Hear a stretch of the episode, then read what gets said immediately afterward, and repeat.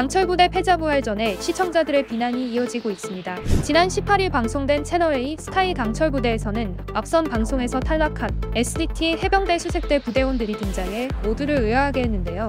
이날 최영재는 새 팀은 4강 토너먼트에 남은 한 자리를 놓고 대결을 펼치게 된다고 이야기했습니다. 또한 SDT 김민수는 우리 팀에게 기회가 다시 주어질 줄 몰랐다. 하지만 신기일전에서 우리 팀에게 주어진 소중한 기회를 기적으로 만들겠다고 의지를 다지는 모습을 보였죠. 이어 해병 수색대 오종혁은 최강의 강철 부대원들과 다시 겨루게 된 만큼 영광이라고 생각한다. 우리에게 마지막 기회가 주어진 만큼 사력을 다해 꼭 4강에 진입하겠다고 다짐했습니다. 마지막으로 SSU 정성우는 모든 게 끝났다고 생각함. 그 순간에 새로운 기회가 주어져서 당혹스럽기도 하다. 주어진 미션과 앞에 놓인 상황에 하던 대로 최선을 다해서 끝까지 가기로 했다고 소감을 밝히기도 했죠. 이에 다음 방송에서는 4강 한 자리를 차지하기 위해 SDT 해병수색대 SSU가 경쟁을 펼치는 모습 이 그려질 예정인데요.